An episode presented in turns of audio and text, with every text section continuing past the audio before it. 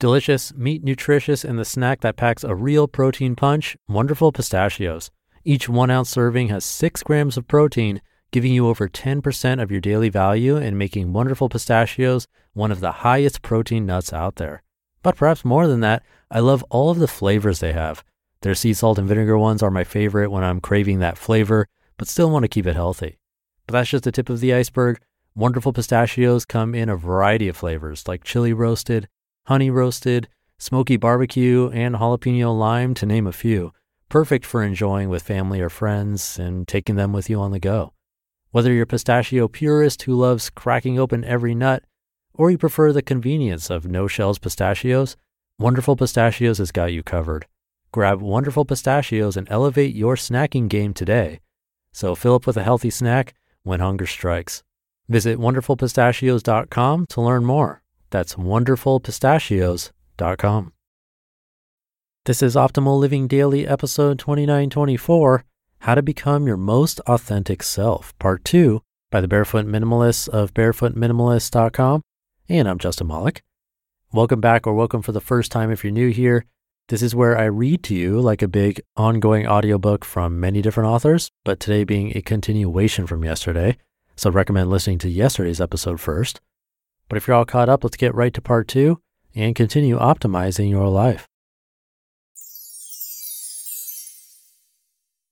How to Become Your Most Authentic Self, Part 2 by the Barefoot Minimalists of barefootminimalist.com.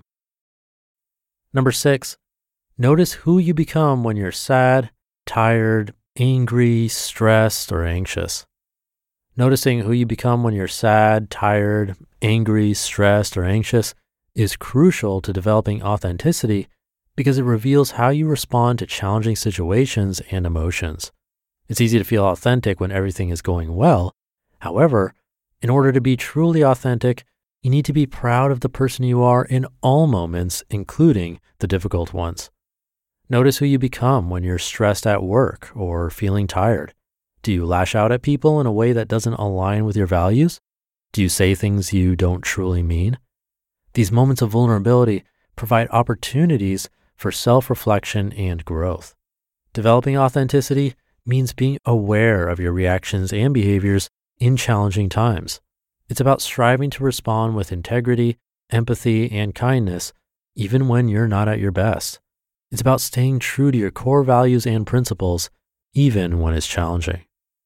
Number seven, learn to say no. Learning to say no is a vital component of developing authenticity, especially when you find yourself in uncomfortable situations.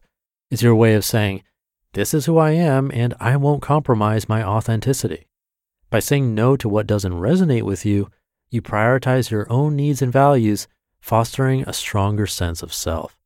Plus, through the practice of saying no, you learn more about yourself, your likes and dislikes.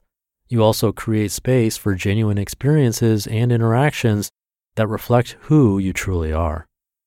Number eight, align actions with your values.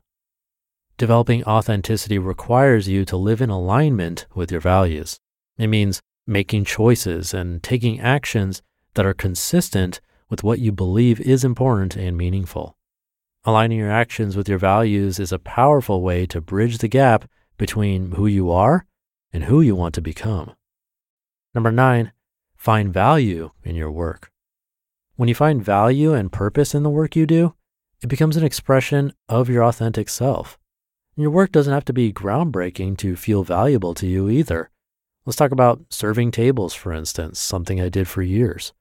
Although serving tables might not seem like the most meaningful job in the world, I was able to find value in it. When I was serving, I would try and get to know my customers as best I could. Many of them would come into the restaurant to celebrate a birthday, an accomplishment, or to spend time with the people they love. I had the power to shape their experience. I could give them a positive, memorable experience or a negative one depending on my attitude. By framing my job in this way, I felt like my job aligned with my values and brought me a sense of authenticity. I invite you to think about the value your job brings to you, to your community, or to the world. And number 10, spend time alone. The best way to understand who you truly are is to spend time alone. It's an opportunity to disconnect from the external noise and reconnect with your inner voice. It's a chance to develop your own opinions about the world around you without the input of others. There's a reason why solo travel is such a life changing experience for so many people. For many, it's their first time venturing out into the world alone. It's their first time noticing how they interact with the world around them without a friend, family member, or significant other around. This can be an incredibly eye opening experience. But you don't have to travel across the country to discover your authentic self. Even simple acts of spending time alone, like taking yourself out on a solo movie or dinner date, can lead to profound self discovery. In conclusion, so there you have it 10 actionable ways to develop authenticity in your life. By integrating these practices into your life, you can work towards becoming your most authentic self. You just listened to part two of the post titled How to Become Your Most Authentic Self by the Barefoot Minimalists of barefootminimalists.com. Thank you again to the Barefoot Minimalists. Like I said yesterday, some of these are more difficult and require more thoughts and mindfulness than others. One that I especially liked today was the server example. A server does affect a lot of people, not even just the customers, but also their boss or bosses and their customers' circles too. It's going a bit deeper, but I think it's true.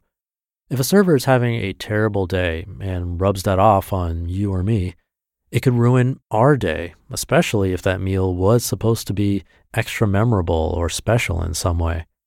Imagine that one server ruined it. That then ruins our day, which then likely affects everyone we come across. It's a chain reaction. One of the reasons this podcast exists in the hope that by listening every day, you get a little bit of positivity to remember that will hopefully have a chain reaction of positivity on others too. No matter your job, or even if you don't have one, it's not just about some big purpose. Just finding some value in it could go a long way. So, thank you again to the Barefoot Minimalists for this one. Thank you for being on the journey with me and for subscribing or following and sharing the show with others. That helps a ton and hopefully spreads the positivity. Have a great rest of your day, and I'll see you tomorrow, where your optimal life awaits.